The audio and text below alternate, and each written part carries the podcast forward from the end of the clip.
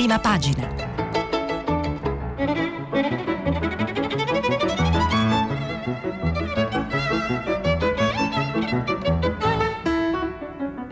Questa settimana i giornali sono letti e commentati da Mario Ricciardi, direttore della rivista Il Mulino.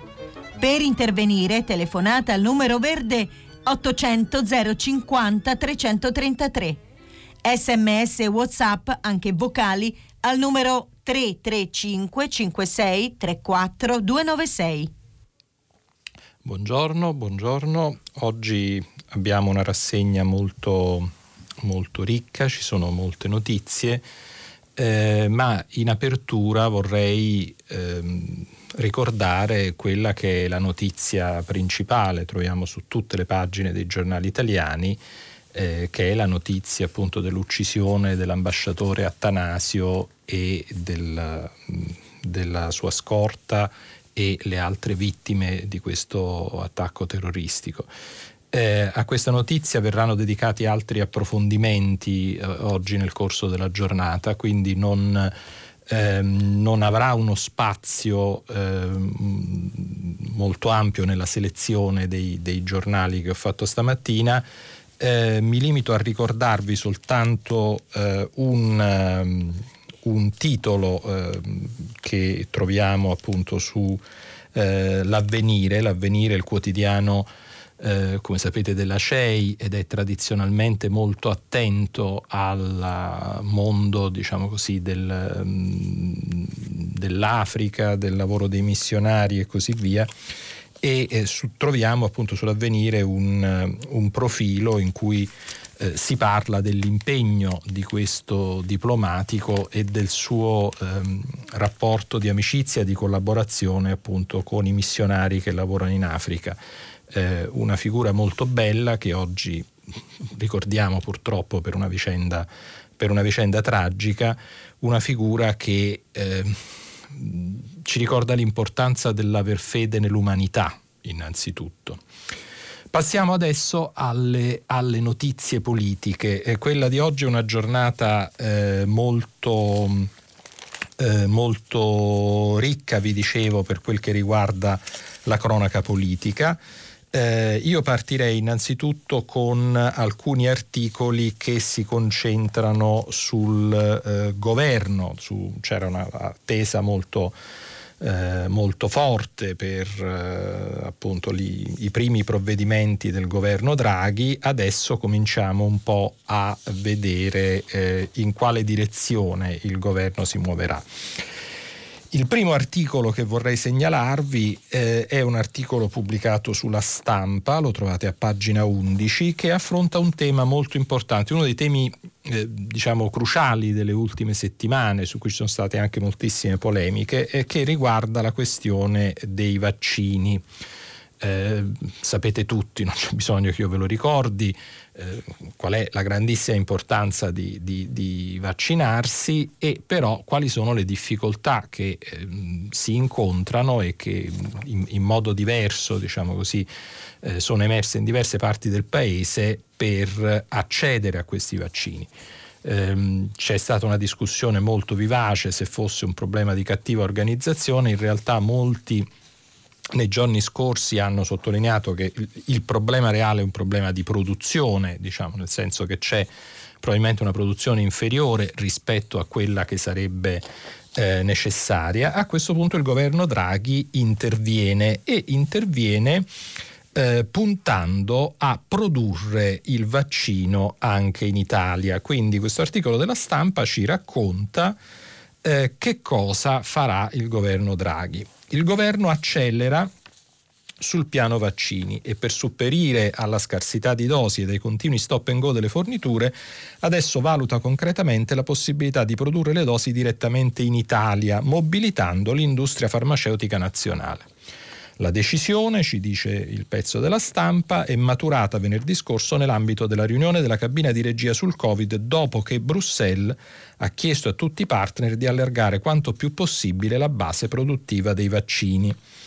E poi appunto l'articolo descrive i diversi, i diversi passaggi diciamo, che il governo eh, sta, sta, predisponendo per arrivare ad ottenere questo risultato, risultato che però non sarà immediato, questo è bene sottolinearlo, eh, perché non sarà eh, facile per l'Italia mettere effettivamente in produzione questi vaccini. La cosa richiederà probabilmente dei mesi. I tempi tecnici variano da vaccino a vaccino e richiedono in primo luogo la disponibilità di bioreattori, che in molti casi andrebbero allestiti per l'occasione, delle apparecchiature per l'infialamento e poi dei nulla osta delle autorità sanitarie di controllo. Quindi eh, l'Italia dovrebbe mettersi a produrre eh, questi vaccini in proprio, ci sono eh, contatti con eh, ehm, diciamo le, le, le, industrie nazionali che sarebbero disponibili a mettersi al lavoro, ci vorrà però del tempo perché la produzione cominci. Um, se è lecito un commento eh, su questa vicenda, eh, eh io direi che eh, questa è una lezione per il futuro. Eh, il Covid, purtroppo, la pandemia diciamo, del Covid è, è, è, stata anche una prova generale, eh, nel senso che nel mondo attuale con la facilità di movimento che c'è e con il tipo di vita che ormai eh, un po' tutti facciamo, non soltanto gli occidentali, ma insomma in tutto il mondo c'è, c'è un movimento di persone ehm, che eh, può eh, inevitabilmente portare con sé anche la circolazione di nuovi virus, eh, sarebbe importante che tutti i paesi si dotassero di un'infrastruttura eh, di emergenza per far fronte a situazioni di questo tipo. Allora, se come sembra eh, uno dei problemi nel mettere in produzione in Italia questi vaccini è anche quello che noi non abbiamo la disponibilità eh, eh immediata di questa infrastruttura di emergenza, forse è il caso di fare qualche riflessione su questo, visto che l'approvvigionamento poi di questi vaccini eh, sul mercato a livello internazionale diciamo, non riesce del tutto a realizzare lo scopo desiderato, che è quello di avere appunto quante più dosi possibile dei vaccini per procedere alla vaccinazione della popolazione. Um, un altro articolo vorrei segnalarvi eh, che troviamo sempre sulla stampa ed è un pezzo di Carlo Bertini eh, che diciamo è esemplificativo di diversi pezzi piuttosto simili che troviamo oggi ehm, su, su, molti giornali che ci raccontano un po' eh, di come ehm, si sta eh, strutturando diciamo così, la dialettica interna alla maggioranza che sostiene il governo Draghi. Abbiamo già detto ieri, il governo Draghi è un governo di fatto politico, anche se ha un, eh, eh ha un primo ministro di altissimo profilo tecnico. Eh, all'interno di questa maggioranza, che possiamo considerare una maggioranza di solidarietà nazionale, sono entrati partiti che fino al giorno prima erano eh, avversari e che comunque eh, sono in disaccordo profondo su molti, su molti temi, su molte questioni. Eh, che cosa succede adesso? Allora, ehm, un test immediato si è avuto eh, nella prima riunione diciamo così, dedicata alla, mh, mm, ad affrontare l'emergenza pandemia, riunione nella quale eh, il governo eh, si è confrontato sulla possibilità di ehm, diciamo, avere un atteggiamento un po' più, ehm, un po più Ehm, permissivo, diciamo così, rispetto alle restrizioni che sono state imposte finora e per il momento però ha deciso di invece non seguire questa strada, ma seguire la strada della cautela. Il pezzo di Carlo Bertini ci racconta che chi ha assistito seduto al grande tavolo tondo da una delle postazioni protette da pannelli di, di plexiglass lo descrive il confronto che è avvenuto all'interno del Consiglio dei Ministri come un confronto tra posizioni diverse ma senza vis polemica. Fatto sta che al cospetto di un Premier poco incline ad apprezzare gli acuti è andata in scena una pacata argomentazione della ministra Gelmini e, ehm, che ha difeso le ragioni dei governatori aperturisti e che però è stata, eh, diciamo, per il momento almeno eh, contrastata dal ministro Roberto Speranza e dal ministro del lavoro Andrea Orlando che invece difendevano le posizioni diciamo, di chi raccomandava la cautela e questa è stata poi alla fine anche la posizione del, eh, del Presidente del Consiglio. Eh, per il momento appunto ehm, quindi non, eh, non, si procede a maggiori aperture e anzi eh, c'è diciamo così una, una, una, per certi aspetti un inasprimento di alcune delle misure eh, di cautela, ne parla un pezzo sul libero eh, di cui vi, vi, vi, dirò tra un attimo. Eh, e eh, nel retroscena di Carlo Bertini sulla stampa questa contrapposizione, la contrapposizione tra aperturisti e persone che invece difendono una linea di cautela, viene caratterizzata nel titolo come la sfida tra destra e sinistra nel governo. Ora, forse questo non è il modo migliore di presentare questo, questa, questo conflitto, perché insomma essere a favore o contro le aperture non è che sia in sé di destra o di sinistra, almeno se usiamo queste espressioni nel senso ehm, tradizionale del termine, quello insomma, che conosciamo dalla storia del pensiero politico e dalla scienza, e dalla scienza politica. Ehm, sono valutazioni diverse, ovviamente legittime, che vengono fatte rispetto ai rischi e per il momento diciamo, queste valutazioni sono eh, rappresentate da eh, ministri che appartengono a forze politiche diverse, come è normale che accada, perché appunto in una dialettica politica eh, eh diciamo, si tende in qualche modo a eh, prendere posizione anche in, in, in, una maniera che può essere eh, diciamo così, eh, utile rispetto a portare avanti le eh, ragioni proprie, diciamo così, del proprio elettorato di riferimento. È chiaro che, per esempio, il ministro Gelmini o un ministro Lombardo è molto sensibile alle istanze, che sono anche le istanze difese eh, non solo dal suo partito, quindi dalla Forza Italia, ma anche dalla dalla Lega eh, di settori eh, imprenditoriali, in particolar modo del nord, che scalpitano per eh, diciamo una riapertura di certe attività economiche e invece appunto il ministro Orlando per esempio e il ministro eh, Speranza sono magari più sensibili ad altri tipi di considerazioni ma tutto questo rientra appunto in una dialettica politica legittima e non è detto che sia da interpretare come un conflitto tra destra e sinistra.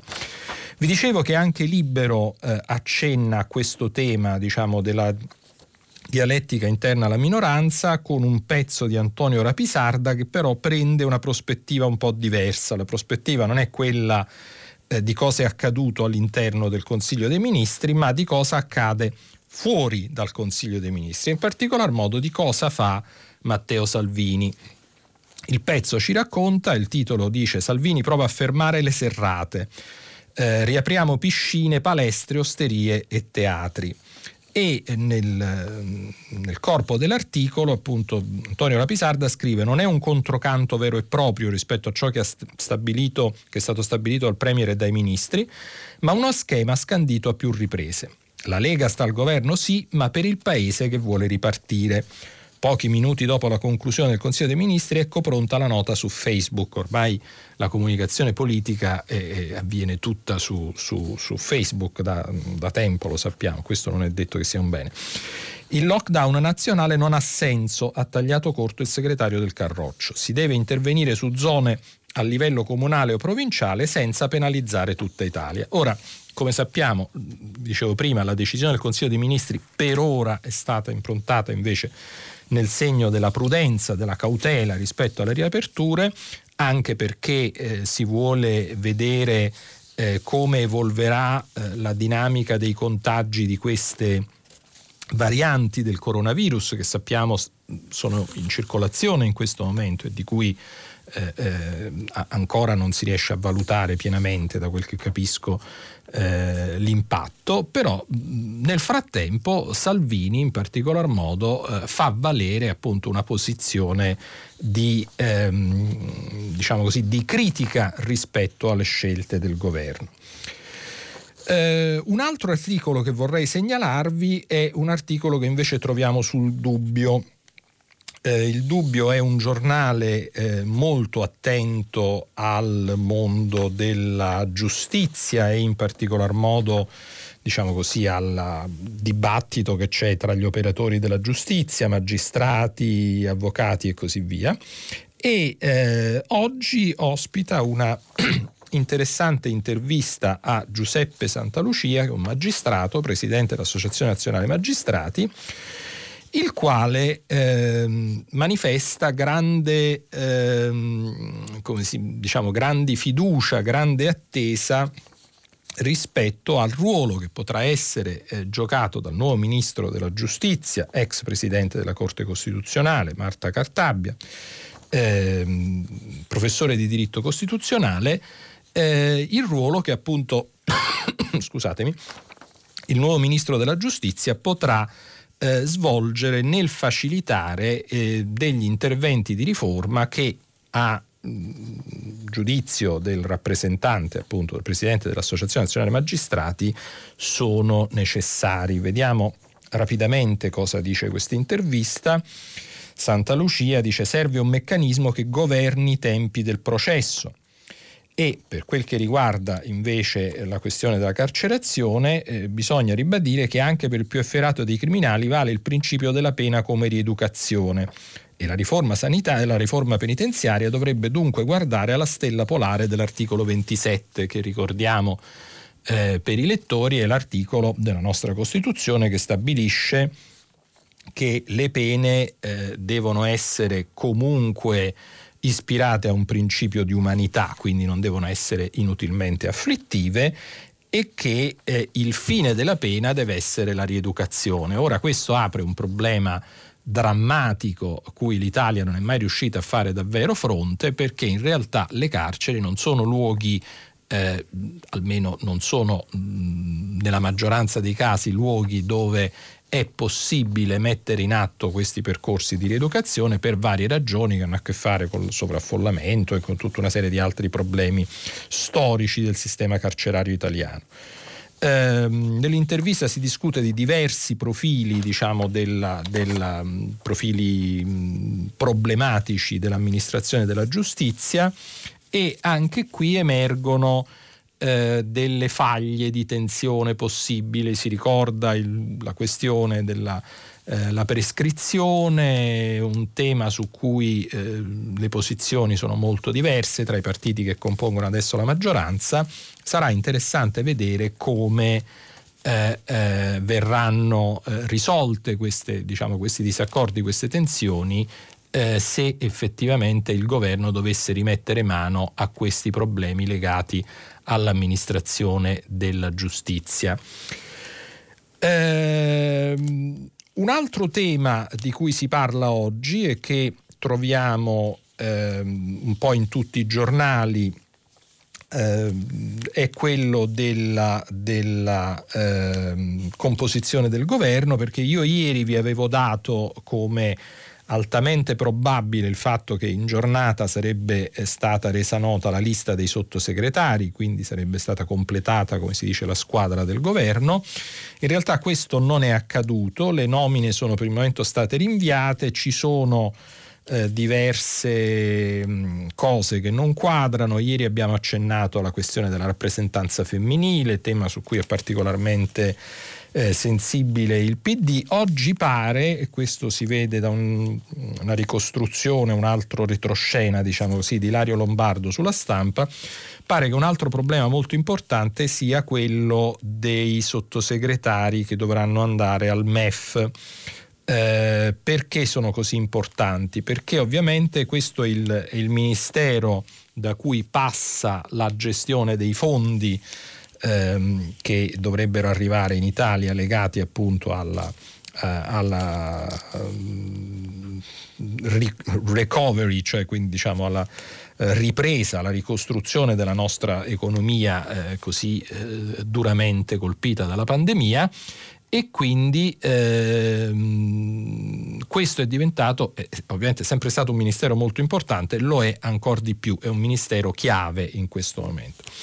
Eh, il pezzo della stampa segnala tra l'altro che salirebbero, ma ripeto è un retroscena, quindi prendete queste con, insomma, con grande beneficio di inventario, eh, eh, queste affermazioni, dicevo, eh, salirebbero le quotazioni eh, di Marianna Madia, un esponente dell'area riformista del PD che potrebbe essere uno dei sottosegretari appunto al MEF. Staremo a vedere nei prossimi giorni, vi terrò aggiornato anche perché eh, insomma, è facile immaginare che molto presto questo nodo in un modo o nell'altro dovrà essere sciolto. Ultimo articolo di questa prima parte della rassegna stampa eh, è una intervista eh, che troviamo sul Corriere della Sera, nelle pagine dell'economia del Corriere della Sera, pagina 32, a Tiziano Treu. Chi è Tiziano Treu? Tiziano Treu è un professore di diritto del lavoro ormai in pensione, è stato un importantissimo eh, giuslavorista e eh, attualmente è il presidente del Consiglio nazionale dell'economia e del lavoro. E Treo viene intervistato da Rita Querzè per il Corriere su un tema drammatico di cui eh, non, non, parliamo ogni giorno perché per il momento è ancora diciamo così, un argomento sospeso, che però prima o poi diventerà una realtà eh, molto dura eh, per eh, molte persone, per le, per le, aziende, per i lavoratori e quindi per tutto il paese, eh, che è il tema dei licenziamenti. Allora, chiede Rita Querzè a Tiziano Treu. Licenziamenti. Il governo ragiona sulla possibilità di continuare con il blocco. E Treu risponde: un mese o due ancora come soluzione ponte può avere senso ma poi bisognerà cominciare a decidere settore per settore, dove l'attività è già ripresa, come accade in molti ambiti industriali, dalla chimica all'agroalimentare, non sono necessari né cassa in deroga né il blocco dei licenziamenti. Al contrario, nel turismo, per esempio, andrebbe mantenuto più a lungo. Ma quali sono, chiede Rita Querzè, le riforme urgenti da fare sul lavoro? E eh, Treu risponde: ammortizzatori sociali e politiche attive vanno affrontate in parallelo. Sulla prima sono ottimista. Esistono varie bozze, c'è un lavoro avanzato, è chiaro che non si potranno g- dare gratis gli ammortizzatori a tutti, ma sono invece più pom- complicate le politiche attive. Perché? chiede la giornalista, la risposta di Treo è il lavoro è competenza concorrente tra Stato e regioni, la formazione professionale addirittura è competenza soltanto delle regioni. Oggi abbiamo 20 sistemi diversi. Allora ricorderete che nella rassegna di ieri avevo segnalato questo che è un, grande tema col quale eh, stiamo facendo i conti da, da, dall'inizio della pandemia, cioè il tema del rapporto complesso, non facile, eh, spesso teso tra eh, governo centrale e amministrazioni locali, in particolar modo in questo caso si parla delle regioni, eh, e, e, qui di nuovo questo tema riemerge, cioè noi abbiamo eh, in alcuni casi delle competenze eh, congiunte di Stato e regioni, in alcuni casi delle competenze esclusive delle regioni. In una situazione di emergenza come quella che stiamo vivendo, eh, questa diciamo, eh, distribuzione dei poteri tra il centro e la periferia sembra non funzionare perfettamente. Questo è un altro grande tema, potremmo dire, del cantiere sempre aperto delle riforme di, di questo Paese. C'è bisogno di una messa a punto del sistema delle autonomie locali, ehm, più autonomia, come dicono alcuni, una revisione invece delle autonomie del sistema diciamo, delle eh, regioni a statuto speciale. C'è stato un dibattito in questi mesi molto interessante e eh, auspichiamo che prima o poi si, ten- si, arrivi a un tentativo di sintesi politica. Anche da questo punto di vista le aspettative molto alte che ci sono eh, eh, riguardo appunto al contributo positivo che l'autorevolezza di Mario Draghi potrà dare eh, saranno messe alla prova anche da questo, da questo, da questo tema. Allora, ehm, a questo punto volevo, par- volevo passare a eh, un, un, altro filone, diciamo così, che è molto approfondito nei giornali oggi, eh, attraverso alcuni commenti ehm, che è quello eh, della, eh, di cosa accade eh, nelle prossime settimane nei prossimi mesi. Abbiamo detto che il governo si è messo al lavoro, abbiamo detto che stanno emergendo, come è normale che sia, delle contrapposizioni che in qualche misura sono contrapposizioni eh, che eh, si, si mh, strutturano seguendo le, le, le eh, attuali, gli attuali perimetri dei partiti, quindi da un lato troviamo i partiti del centrodestra, dall'altro ehm, il PD, il Movimento 5 Stelle. Eh, ma questi confini, eh, confini dei partiti, confini delle alleanze politiche, eh, non è detto che rimangano eh, fermi, perché il governo Draghi potrebbe avere anche un impatto su questa dimensione della nostra politica. Questo è un aspetto molto importante ovviamente perché condizionerà inevitabilmente il futuro e oggi abbiamo alcuni contributi di autorevoli studiosi e eh, osservatori eh, della politica italiana eh, che intervengono su questo tema. Allora, il primo contributo che vorrei segnalarvi è un pezzo molto, molto interessante di Angelo Panebianco. Angelo Panebianco è uno scienziato della politica, è una delle firme eh, più, più, note, eh, commenta i fatti della politica internazionale, ma spesso anche, come in questo caso, della politica interna italiana e oggi interviene su eh, quelli che ehm, nel titolo appunto di questo pezzo vengono chiamati i dubbi strategici della sinistra. Che cosa accadrà?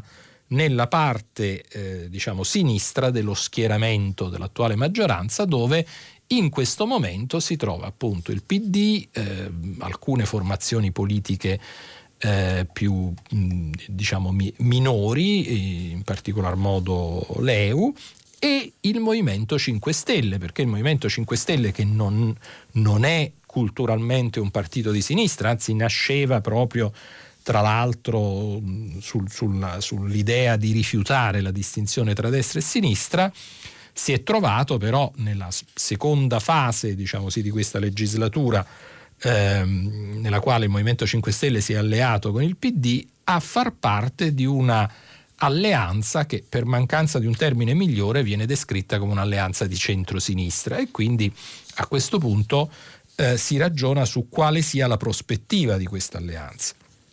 Allora, vediamo che cosa dice Angelo Panebianco. Ciò che ha reso molto difficile la situazione, la posizione del PD, ossia dell'unico partito che per storia, insediamento sociale e cultura politica ha la ragionevole aspettativa di restare la principale forza antagonista del centrodestra, è appunto, come mm, stavamo dicendo, il rapporto con il Movimento 5 Stelle. A maggior ragione se non verrà varata una legge elettorale proporzionale e se per conseguenza non ci saranno nel PD altre scissioni, altre fughe verso il centro dello schieramento politico. Eh, quali che siano, dice Angelo Panebianco, le future eh, fortune o sfortune dei 5 Stelle, un'alleanza strategica del PD con quel gruppo renderebbe l'identità del PD, diventata confusa e indistinta dopo la fine della leadership di Matteo Renzi, eh, ancora meno, meno, chiara, diciamo così. Eh, e, e, e, quindi mm, Pane Bianco eh, riflette sul fatto se sulla, sulla, sulla questione se eh, questa alleanza sia un'alleanza che eh, è nell'interesse del PD e quindi indirettamente del Paese di mantenere in vita quella con il Movimento 5 Stelle. Eh, se l'alleanza rimanesse eh, in vita, scrive Pane Bianco, questo sarebbe da parte del PD un annuncio eh, del fatto di averla data vinta alla propria vocazione populista, da sempre presente anche se in contrasto con altri orientamenti e di confermare la propria adesione al giustizialismo giudiziario e di sposare senza riserve, mettendo a tacere le voti più liberali, le tesi dei fautori dello statalismo economico.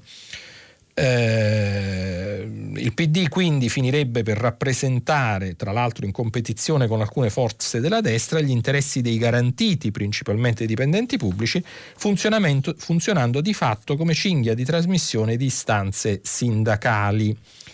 E quindi sostanzialmente un giudizio molto negativo sulle prospettive di questa alleanza. Angelo Panebianco ritiene che eh, nel, nel, rapporto tra i due partiti, alla fine il eh, Movimento 5 Stelle, nonostante quella che poteva essere l'aspettativa, eh, si è rivelato quello che è riuscito in qualche modo a eh, trascinare il PD sul suo terreno, come vediamo dai, dai, temi che vengono richiamati, in particolar modo eh, le politiche della giustizia, la, la visione diciamo così, del rapporto eh, tra Stato ed economia e eh, questo,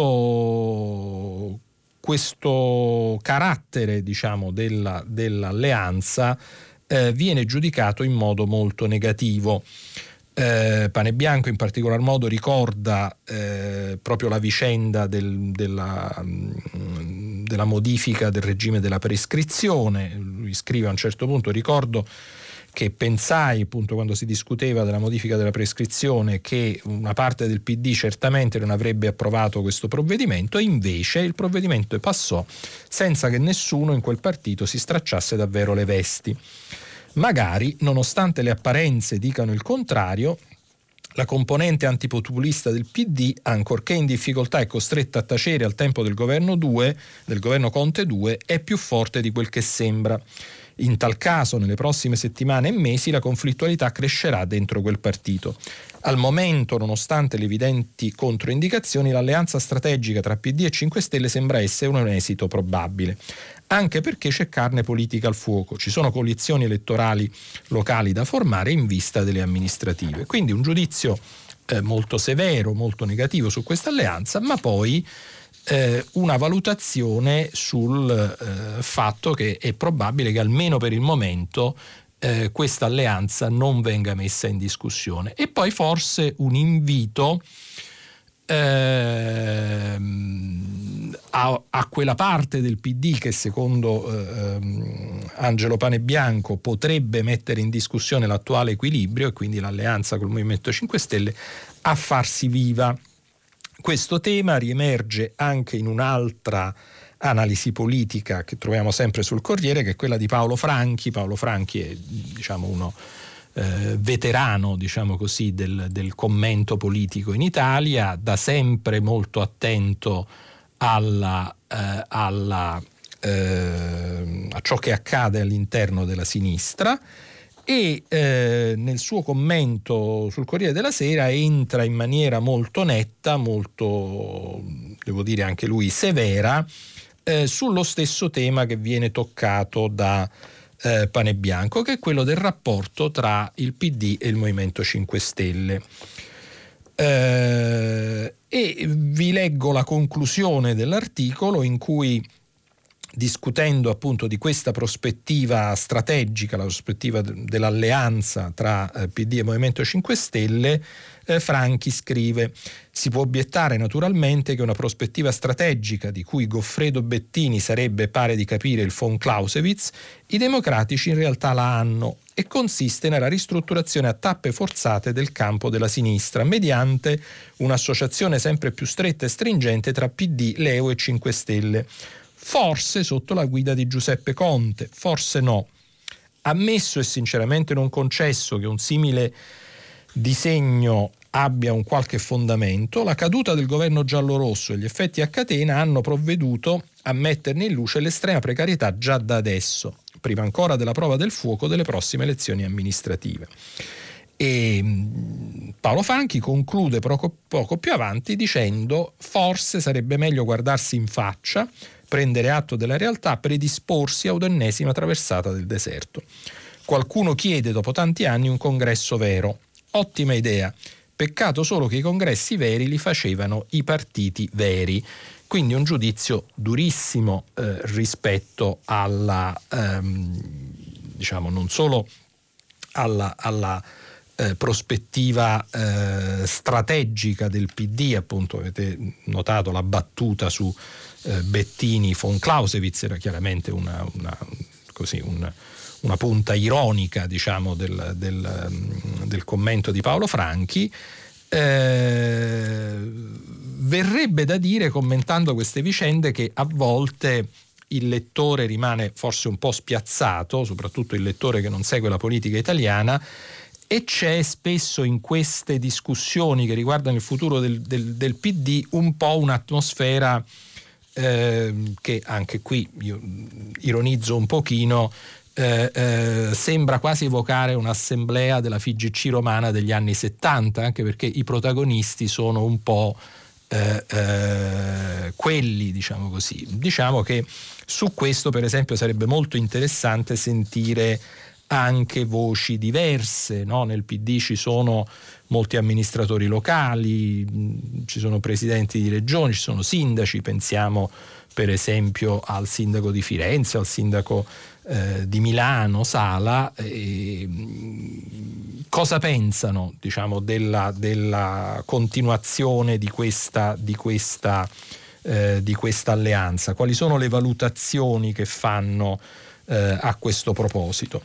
Eh, su questo tema vi segnalo ehm, un articolo uscito sul foglio, è un'intervista a Piero Fassino eh, fatta da David Allegranti, che è uno dei principali ehm, commentatori e diciamo delle, delle, dei giornalisti che raccontano la politica italiana per il foglio.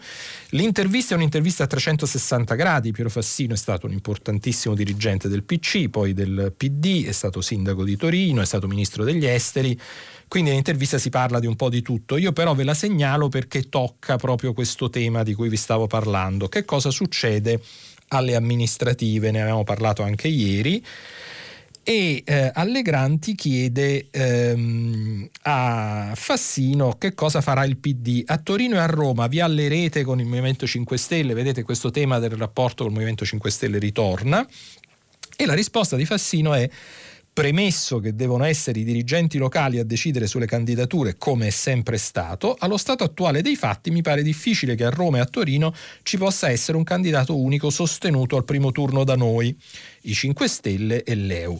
Mi pare più realistico lavorare per una convergenza al secondo turno, sviluppando ognuno una campagna elettorale che non sia di conflitto, ma di pura competizione convergendo sul candidato che andrà al, al ballottaggio e sapendo che l'avversario è il centrodestra e non siamo eh, noi. Ecco, qui eh, c'è diciamo, una, una, possibile lettura del rapporto tra eh, PD e 5 Stelle che mi sembra non è quella che viene attribuita a eh, Bettini, cioè di un'alleanza organica e di lungo periodo, ma non è neppure quella che viene auspicata per esempio nel fondo di Angelo Panebianco, cioè di una eh, resa dei conti in qualche modo all'interno del PD e nella quale eh, la componente eh, centrista diciamo, del PD riprenda un po' il controllo del partito.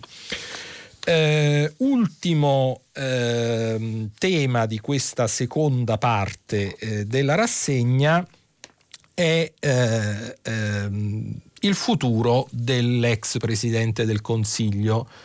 Ehm, Conte eh, guarda, ci informa il domani in un pezzo di Lisa Di Giuseppe e Daniela Preziosi, guarda al futuro da federatore, ma Di Maio lo vuole nel Movimento 5 Stelle. Mm, leggendo questo pezzo vediamo che in realtà eh, l'esperienza politica del, eh, dell'ex Presidente del Consiglio non sarebbe finita, ci sono diverse ipotesi sul tavolo, da un lato l'ipotesi che lui divenga eh, eh, diciamo così, un po' il punto di riferimento del Movimento 5 Stelle e dall'altra invece che eh, ehm, abbia un ruolo addirittura di federatore di una alleanza di centrosinistra e qui viene fuori proprio Goffredo Bettini che viene sentito dalle, dalle due autrici di questo pezzo e eh, ci dice qual è la sua opinione su Conte, sul futuro di Conte. Mi dicono che sono fissato con Conte, ma non è così. Conte deciderà da sé, spiega Goffredo Bettini di Buon Mattino a Radio Immagina, l'emittente Dem. È un uomo uscito dalla sua esperienza di governo con enorme dignità e sobrietà. Ha aiutato la formazione del governo Draghi, ha grande popolarità, ha un feeling con il paese. Se si forma un'aggregazione moderata, dinamica, rivolta ai cittadini sensibili ai temi ambientalisti, che abbia dentro l'esperienza dei 5 Stelle, con la leadership di Conte, sarebbe un fatto positivo per il centro-sinistra. Quindi qui vediamo che eh, eh, Bettini, appunto, che eh, Paolo Franchi descriveva ironicamente come il von Clausewitz della strategia del PD, eh, indica la prospettiva del rapporto eh, con, eh, tra PD e Movimento 5 Stelle come una prospettiva strategica e vede in Conte l'uomo chiave. Il riformista, in un pezzo di Claudia Fusani, aggiunge dei particolari a questa ricostruzione e addirittura eh, mette eh, in eh, in pagina una foto di un eh, gruppo diciamo, che si chiamerebbe si chiama Comitati Alleanza Sviluppo Sostenibile eh, che sarebbe diciamo così una possibile eh, sigla politica eh, di un eh, raggruppamento che Conte potrebbe, me- potrebbe mettere insieme come primo passo di questo suo lavoro di, eh, di ehm, ricomposizione della, eh, di un'alleanza organica di centrosinistra.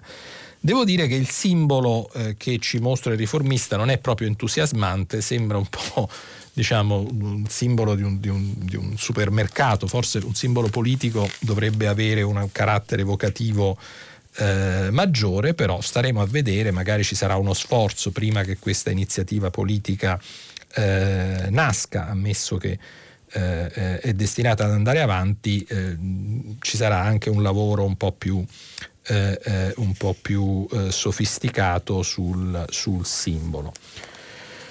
Ehm, il domani oggi ehm, dà uno spazio eh, molto ampio, addirittura in prima pagina, eh, a una questione che è un po' scomparsa dal dibattito politico italiano, che è la questione eh, del, eh, che è stata posta, diciamo così, quando è emerso questo rapporto eh, tra Matteo Renzi e la fondazione eh, presieduta dal principe ereditario dell'Arabia Saudita.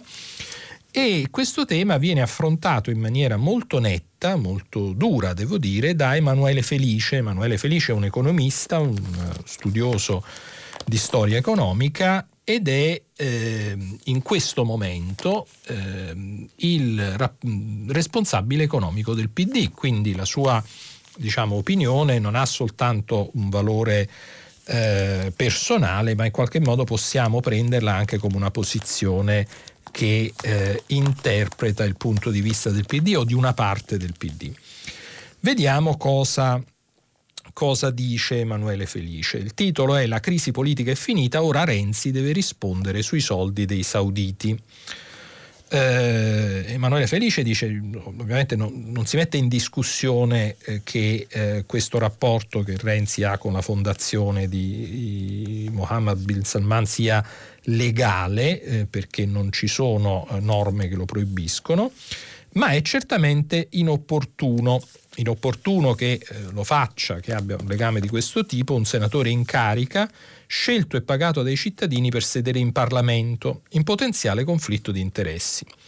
Ma anche questo, aggiunge Felice, non è il tema centrale. Il punto vero è che l'Arabia Saudita è uno dei regimi più oppressivi e feroci che ci siano al mondo quel regime nella lista nera di tutte le organizzazioni umanitarie e annoverato tra i dieci paesi in assoluto con le peggiori violazioni di diritti umani, assieme all'Eritrea, alla Corea del Nord e al Turkmenistan.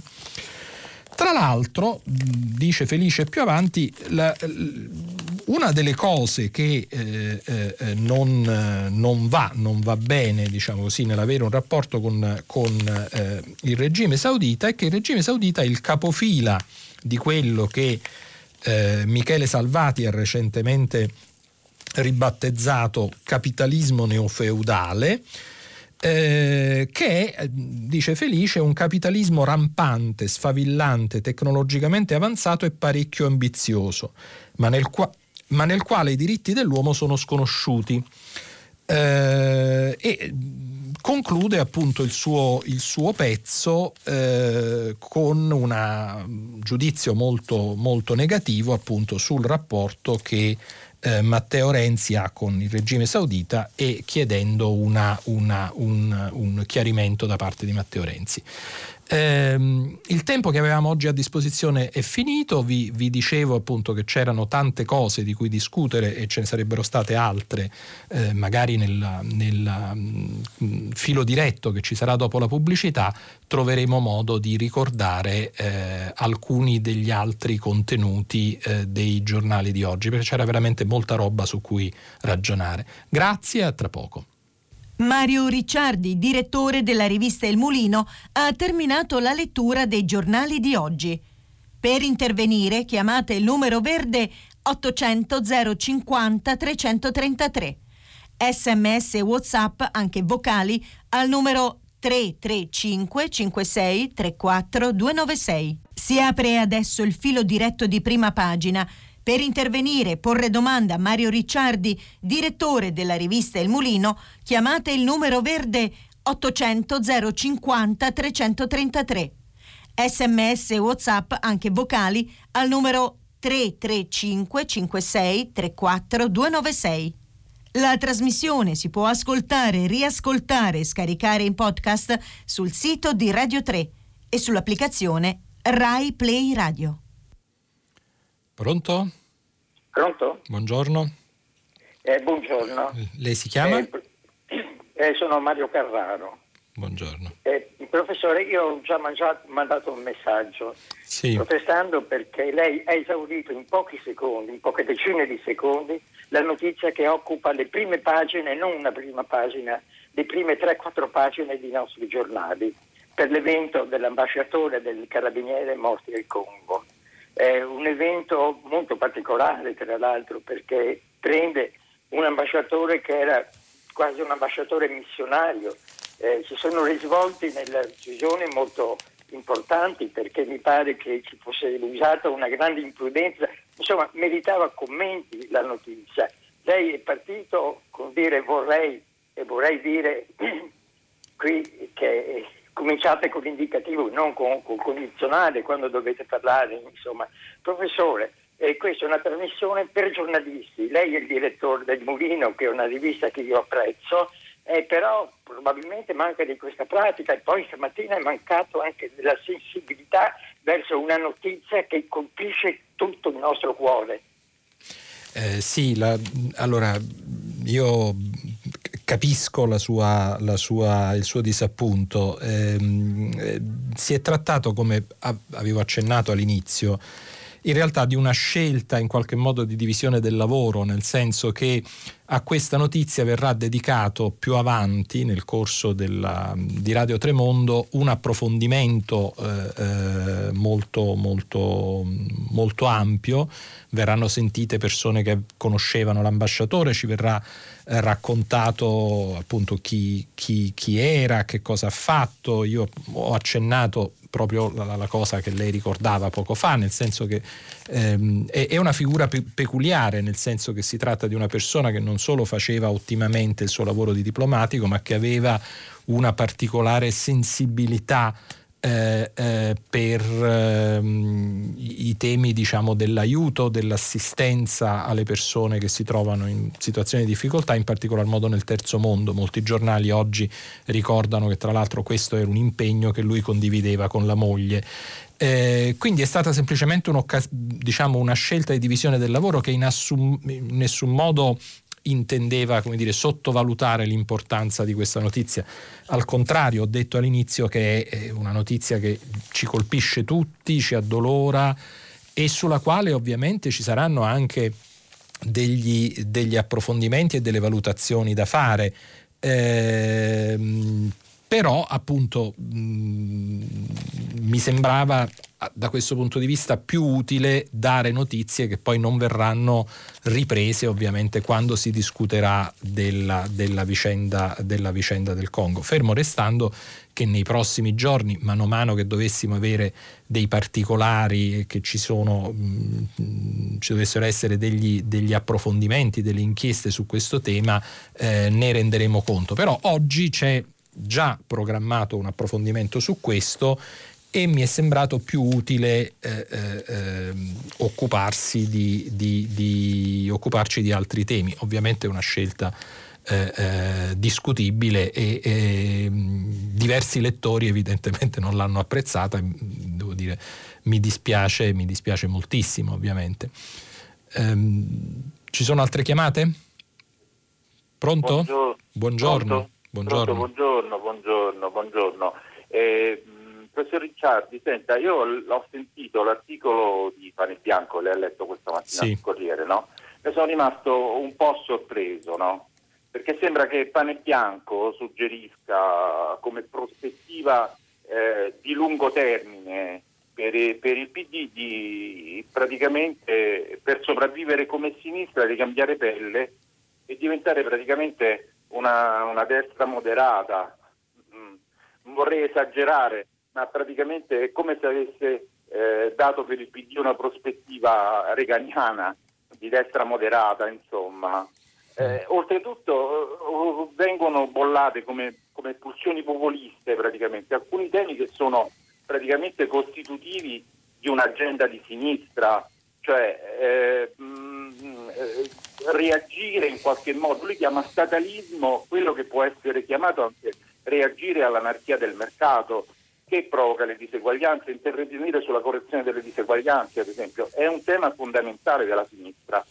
E oltretutto anche il tema della prescrizione messo in quei termini, prescrizione sì, prescrizione no, calcolando il fatto che in Italia praticamente i delitti dei colletti bianchi non vengono puniti praticamente e che le carceri sono piene di poveri cristi fondamentalmente, ma non c'è nessuna cosa. Allora, eh, mancare queste linee di intervento e suggerire direttamente eh, mollate quello che avete e andate verso qualcosa che è diverso da quello che siete voi, anche se alcune componenti interne del PD premono anche per questa cosa qua, mi sembra una cosa abbastanza particolare. Ecco, volevo sapere la sua opinione su questo. Sì, la, la, ringrazio, la, ringrazio, per questo commento. Allora, io ehm, in parte condivido la sua, la, sua, la sua, perplessità, nel senso che io non darei una, una, una descrizione così negativa, diciamo così, di una prospettiva eh, di una prospettiva di sinistra ehm, che possa portare avanti anche un ripensamento, per esempio, di certi profili eh, delle politiche economiche che sono state seguite negli ultimi, negli ultimi, decenni. Del resto una riflessione su questo è presente in molti paesi, cui noi spesso guardiamo eh, come dei modelli, pensiamo agli Stati Uniti dove, dove diciamo, Biden eh, si è comunque spostato un po' più a sinistra nel corso della campagna elettorale per intercettare i consensi anche di quella parte del Partito Democratico e dei cosiddetti Democratic Socialist, diciamo la, la più sinistra, se volete, più di sinistra dello schieramento politico, che hanno avuto un certo successo, soprattutto tra le giovani generazioni. Pensiamo alla figura di, di Bernie Sanders, no? molto popolare. Eh, ma un dibattito di questo tipo è in corso ovunque, è in corso in Germania, è in corso in, in, in, nel Regno Unito.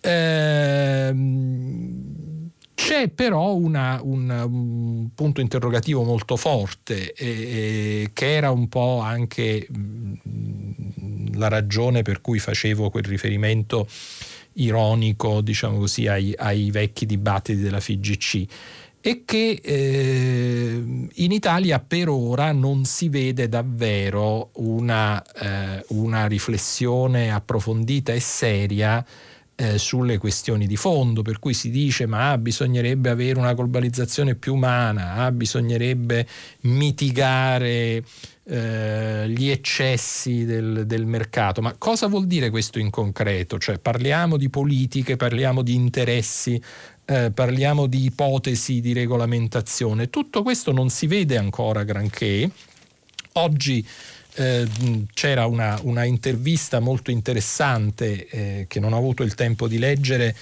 eh, sulla stampa a Gianfranco Pasquino. Gianfranco Pasquino è un, possiamo dire il decano della scienza politica italiana e eh, eh, vi, vi, invito ad andare a leggere questa intervista. Pasquino, eh, che non è affatto una, una, persona, diciamo così, ostile alla sinistra, è stato in passato anche un parlamentare, del, se non ricordo male, della sinistra indipendente.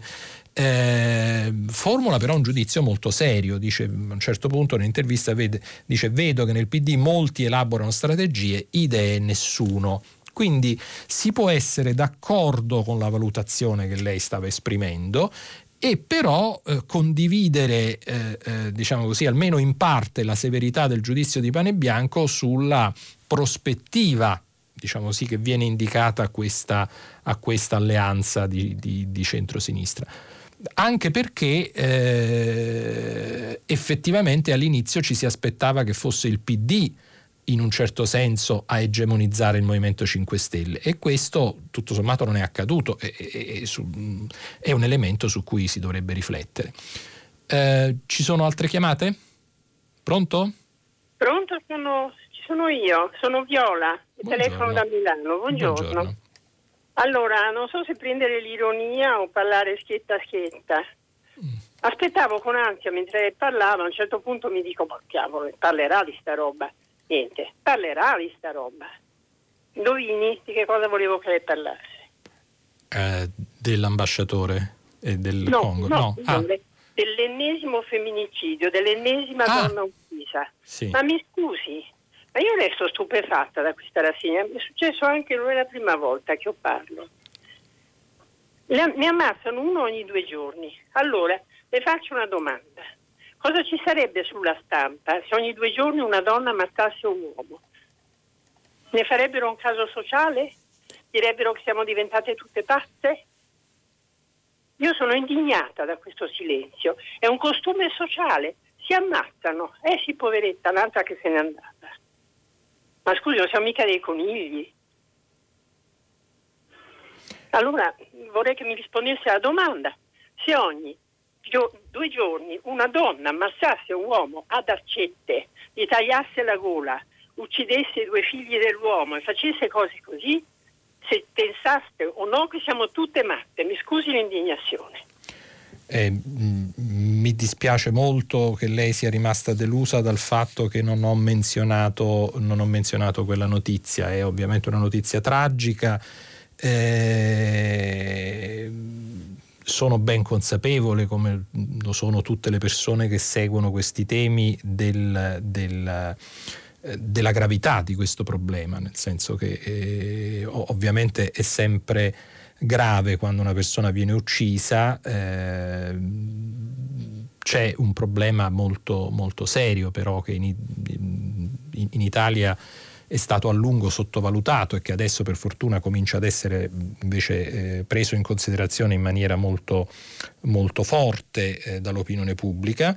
Eh, che è il problema non solo del, degli omicidi eh, o femminicidi come, come si, si, si, dice oggi, eh, ma mh, mm, più in generale io direi delle violenze eh, nei confronti delle donne che spesso sono purtroppo violenze all'interno delle famiglie eh, che in molti casi purtroppo coinvolgono anche i figli quindi sono anche eh, vicende che riguardano, che riguardano, i bambini. E, e, ed è chiaro che, che, sono cose su cui bisognerebbe tenere desta l'attenzione. Oggi ci sono diversi articoli lei ha ragione che parlano di questa di questa vicenda. Ehm, di nuovo, ehm, nel, nella mia valutazione oggi mi sembrava più interessante, visto che c'è l'attività del governo che comincia a partire, ci sono diverse questioni politiche, dare più spazio alla politica, però eh, eh, è chiaro che mia, eh, il mio giudizio non incontra necessariamente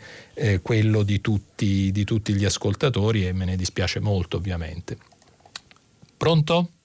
Sì, buongiorno, buongiorno. sono Marco di Roma.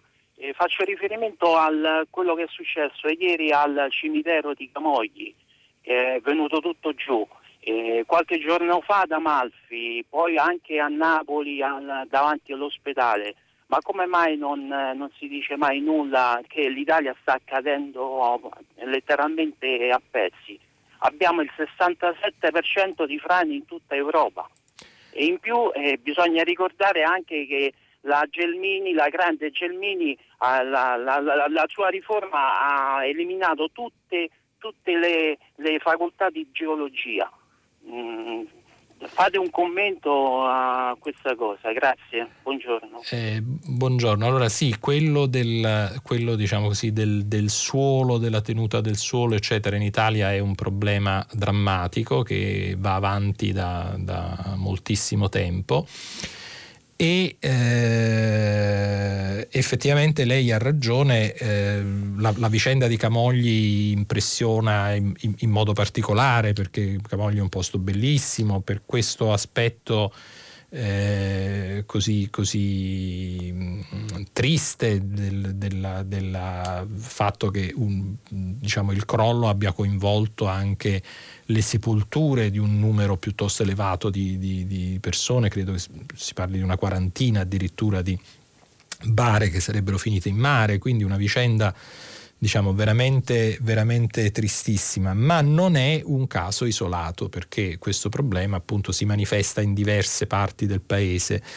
Eh, devo dire che questo però è uno dei temi di cui si sta discutendo da un po' di tempo e che potrebbe rientrare in quelle famose iniziative legate un po' alla, alla, agli, agli, interventi di, di, rilancio ma anche di ricostruzione del paese rese disponibili dai fondi che, che, che avremo a disposizione. Sarà interessante vedere se eh, per esempio nelle, nelle, iniziative di cui si parla eh, di riconversione ecologica e così via ci sarà anche modo o in altri capitoli di spesa ci sarà anche modo di inserire delle misure eh, per la tutela del territorio. Misure che sono chiaramente indispensabili per ragioni di sicurezza, ma che sarebbero anche molto importanti per l'economia del paese, perché ovviamente avere un territorio sicuro dove sia possibile eh, eh, viaggiare, muoversi, magari utilizzando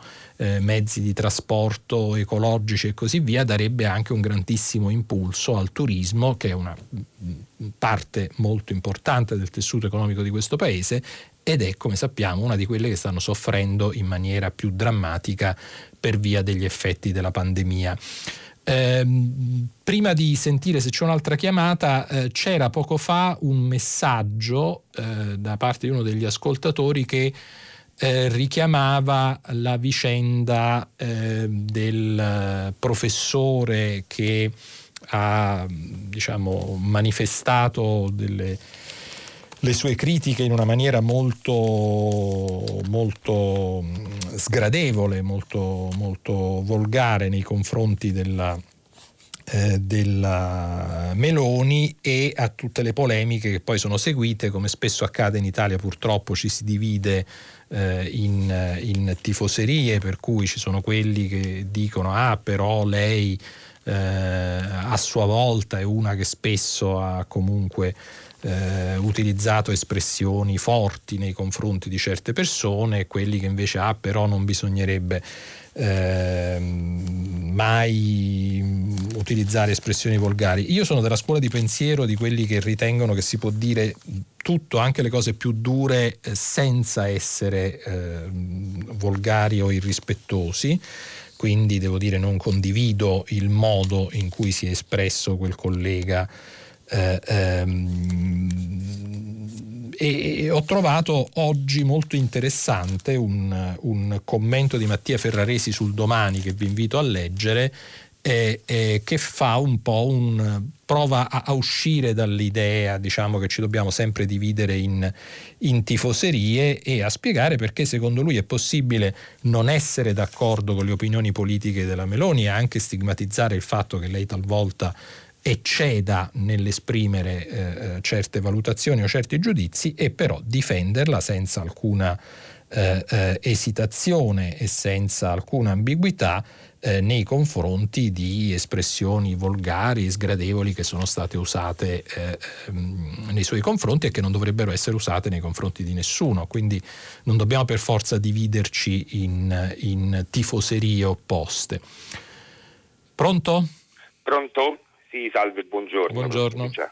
Eh, sono Giorgio, chiamo da Roma e eh, io volevo mettere l'accento, eh, l'attenzione quantomeno su un settore lavorativo che è quello dello spettacolo dal vivo, che è uno di quelli più colpiti dalla, dalla crisi eh, sia sanitaria che eh, economica. Lo faccio perché oggi è diciamo, il triste anniversario della chiusura dei teatri. Eh, dei cinema e dei luoghi culturali e ehm, ci saranno mobilitazioni indette da emergenza continua ma che hanno trovato il supporto di tutte le organizzazioni lavorative, politiche e sindacali e si manifesterà appunto in 21 città italiane. Perché lo volevo dire? Perché ehm, a volte ehm, quello che eh, rimane impresso è un po' più la patina di questo settore, invece ha mh, gravi ehm, problemi di ehm, discontinuità lavorativa, discontinuità economica e di mala gestione della politica anche culturale quello che si chiederà oggi sarà ehm, sia di essere ascoltati per una reale ripartenza con dei protocolli di sicurezza ma anche protocolli economici per permettere alle piccole realtà di sopravvivere. Si chiede lo sblocco dei ristori 5 ehm, in modo da avere un po' di sostentamento, una continuità di reddito ma anche un differente eh, tipo di politica culturale di investimento che non vada più ad accentrarsi nelle grandi fondazioni e grandi enti ma che possa finalmente sviluppare una eh, politica culturale di prossimità. E, uh, mi faceva piacere renderlo noto anche per avere dire, il sostegno pure di tutti, ehm, tutto il pubblico che anche di questo eh, servizio non usufruisce più e eh, porre l'attenzione sulla condizione invece di chi ehm, eh, in questo settore lavora ma eh, vive condizioni di precarietà. La, la, ringrazio moltissimo. all'inizio della rassegna stamattina parlando dei vaccini accennavo al fatto che eh, questa che stiamo vivendo eh, è un'esperienza che forse dovrebbe esserci anche di, di insegnamento eh, su, e, e, darci delle, delle, indicazioni su come gestire in maniera più lungimirante alcuni problemi. E quelli che riguardano lo spettacolo sono particolarmente importanti, se ne è parlato molto in questi giorni, lei giustamente lo ricordava, e, e in particolar modo ehm, c'è un tema che è quello diciamo sì, del sostegno al reddito de, diciamo, di certi lavoratori dello spettacolo eh, che eh, non lavorano in maniera continua, continuativa no? perché eh, eh sono persone che eh, guadagnano nei periodi in cui magari stanno facendo una tournée o stanno lavorando per una eh, produzione e così via. Ci sono paesi europei, se non, se non vado errato, per esempio la Francia, che hanno introdotto delle misure eh, eh, strutturali per far fronte a questo problema, cioè esistono mi pare delle forme di sostegno al reddito che eh, in Francia eh, aiutano per esempio gli attori a eh, vivere diciamo, nel, nei periodi nei quali non stanno, non stanno lavorando avendo un reddito eh, ehm, che gli consente di tirare avanti e, e, questo dovrebbe essere un tema effettivamente, insieme alle cose che lei ricordava, di cui sarebbe, sarebbe, opportuno, sarebbe opportuno, discutere. Uno tra i tanti, purtroppo, eh, quando si parla di, di, di riforme, di cose che andrebbero messe a posto in Italia, la lista è sempre molto lunga. Pronto? Buongiorno. Buongiorno. Sono Edoardo da Sesto Fiorentino. Buongiorno. Io vorrei ritornare sull'omicidio del nostro ambasciatore eh, perché penso che per commemorare la, eh, il suo sacrificio non vada ricordato solo il suo impegno umanitario nei confronti delle popolazioni eh, del Congo, ma anche il fatto che anche lui si combatte, combatteva contro eh, lo sfruttamento illegale delle risorse minerarie del Congo che genera questo conflitto che ormai da vari anni è, è, nel, nella realtà dei fatti tra Ruanda e Congo dell'Est dovuto appunto allo sfruttamento eh, minerale dove intervengono pesantemente tutte le potenze internazionali, in primis eh, la Cina che importa eh, i minerali, il coltan, i diamanti, l'oro, il cobalto, eh, che servono fra l'altro anche per la produzione delle auto elettriche, per cui voglio dire eh, ci sono delle relazioni internazionali che finanziano le milizie, che finanziano gli eserciti, eh, che armano eh, tutte queste popolazioni e creano questi conflitti per lo sfruttamento di queste risorse enormi verso cui anche il nostro ambasciatore eh, combatteva. Io penso che sarebbe appunto importante commemorarlo anche ricordando questa realtà che è molto sì. oltre l'aspetto umanitario. Io la, la, ringrazio molto e come, come, dicevo prima il fatto che non abbia parlato della vicenda del, eh, dell'ambasciatore Attanasio non è dovuto a, né alla sottovalutazione della notizia né per quanto mi riguarda a un disinteresse eh, per eh, i problemi di cui lei sta parlando, al contrario, ma era semplicemente un, un, una, una come dire, un, un modo di, di, dividere il lavoro tra questa rubrica e la rubrica che più tardi sarà dedicata alla, alla, alla vicenda congolese. Eh, vorrei, visto che lei però pone questo problema, aggiungere una considerazione. Eh, la, eh, la, questione diciamo così, del, del conflitto eh, per lo sfruttamento delle risorse del Congo in realtà è una, una, vicenda molto antica ed è una delle storie più nere e eh, sanguinose dell'esperienza coloniale europea in, in Africa. Eh, il Congo è stato, come probabilmente i nostri ascoltatori sanno, una eh, colonia belga. Eh, quello che probabilmente in, alcuni dei nostri ascoltatori potrebbero non sapere è che aveva in, un, in, in origine una uno statuto legale molto particolare perché non era diciamo così, una, un, un, possedimento eh, eh, dello Stato, ma era un possedimento privato del re del Belgio. E soprattutto in quella fase eh, il colonialismo belga nel Congo è stato di una violenza e di una brutalità spaventosa e eh, questa brutalità serviva essenzialmente a terrorizzare le popolazioni locali e a farle lavorare per lo sfruttamento delle risorse eh, eh, ehm, naturali che già all'epoca erano particolarmente eh, eh, diciamo così, eh, desiderate dalle industrie ehm, del, del, continente europeo.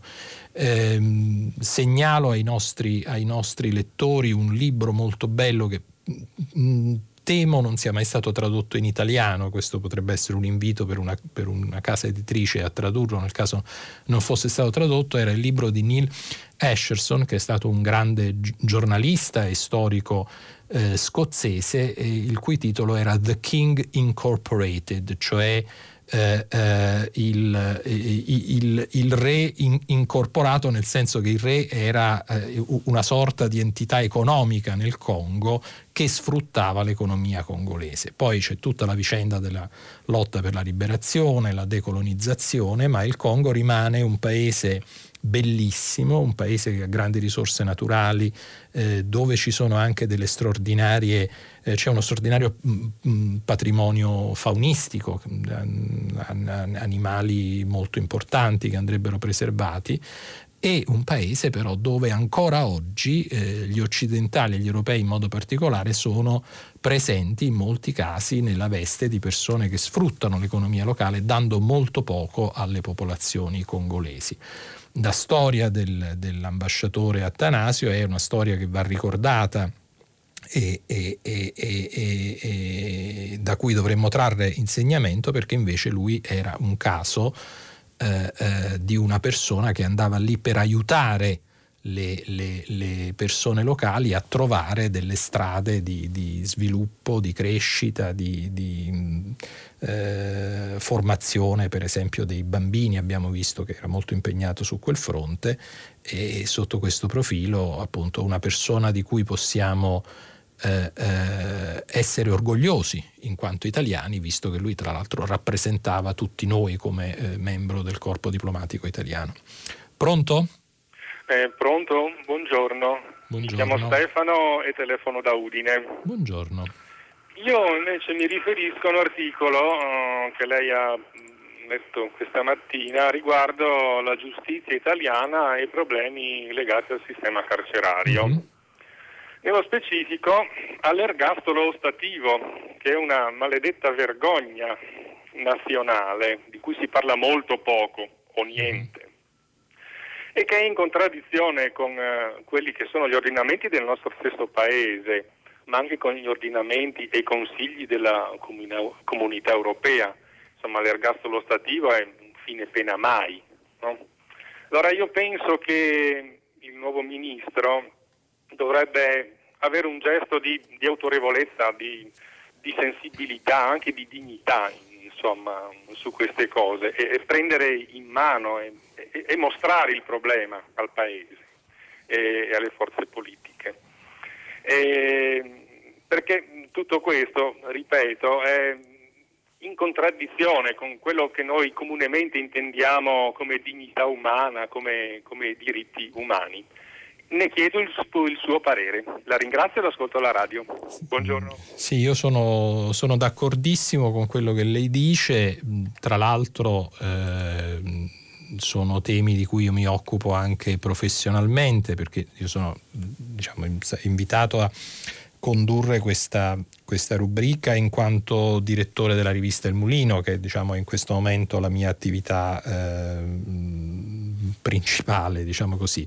Eh, però io sono professore di filosofia del diritto, eh, insegno all'Università di Milano e ehm, quindi questi temi sono diciamo, temi ehm, che mi stanno particolarmente a cuore. Ehm, il nostro paese è un paese che ha una, una grande tradizione eh, giuridica, diciamo di, di, impegno in favore del garantismo, battaglie eh, importantissime che sono state fatte in passato da grandi giuristi italiani.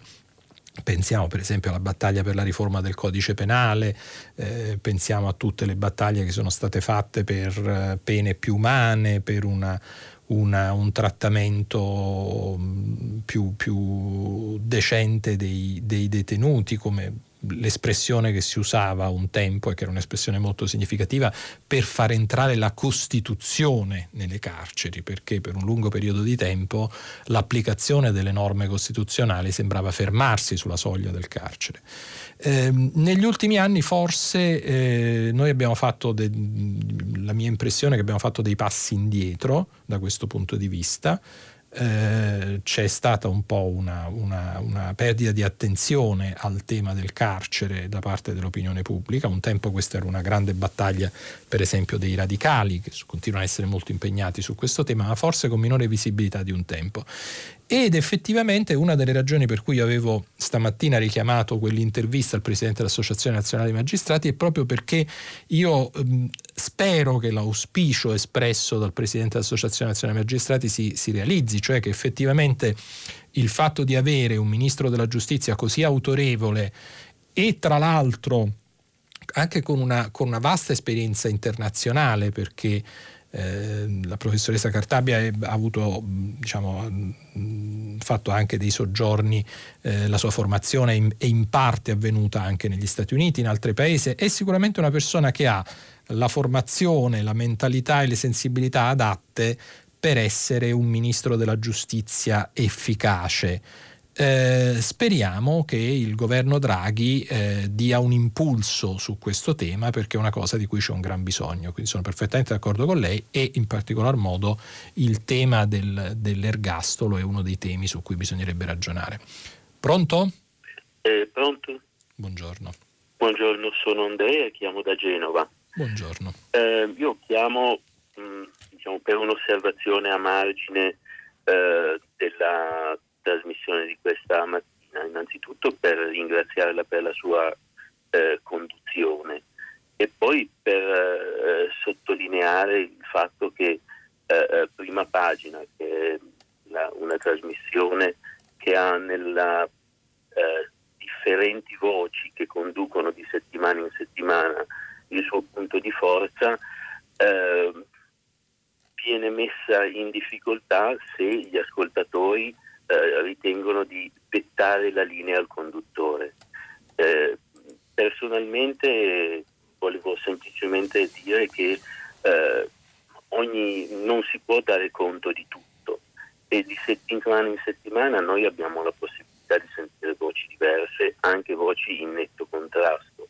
Ma eh, un conto è, con, è, questo il bello, un conto è confrontarsi con, mh, mm, con opinioni e impaginazioni del programma eh, così eh, soggettive come è giusto che sia, perché ogni giornale e quindi ogni giornalista e ogni ehm, eh, conduttore come, come, è lei, che è direttore della rivista del Pollino, eh, crea un, un proprio, eh, una sua propria scaletta.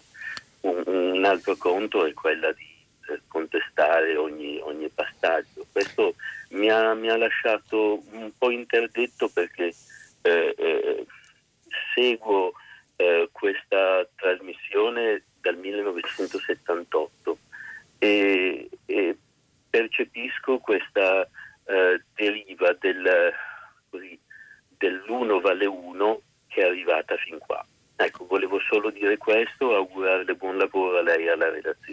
La ringrazio moltissimo, eh, ma in realtà io, come dire, mi, mi, dispiace di aver deluso le aspettative di alcuni, di alcuni dei, nostri, dei nostri ascoltatori. Eh, però come lei diceva è un po' parte del, del, del, lavoro che io sono chiamato a fare in questi giorni, cioè quello di eh, offrire la mia, la mia, sensibilità, se volete anche eh, eh quelle che sono le mie, le mie competenze. Io non sono una persona che si occupa di di, di, esteri, ci sono a Radio 3 persone eh, diciamo più, più, preparate di me per farlo, che infatti discuteranno di questo tema più avanti, e invece eh, ho una sensibilità che eh, diciamo così, è più, è più, appropriata per commentare le vicende della politica, delle istituzioni e così via. Eh, tutto qui, questo non vuol dire che eh, ehm, come dire, volessi sottovalutare l'importanza della notizia. Siamo arrivati alla fine del tempo che avevamo oggi, vi ringrazio molto gli ascoltatori, noi ci fermiamo qui, vi ricordo che dopo il giornale radio Silvia Bencivelli condurrà pagina 3, la rassegna stampa culturale, e poi a seguire ci saranno le novità musicali di primo movimento alle 10, come sempre tutta la città ne parla, approfondirà un tema posto da voi ascoltatori, quindi fatevi, fatevi sentire eh, eh, manifestate le vostre, le, vostre, le vostre, opinioni anche su questo. Eh, potete riascoltare il podcast di oggi sul sito di Rai 3. Grazie.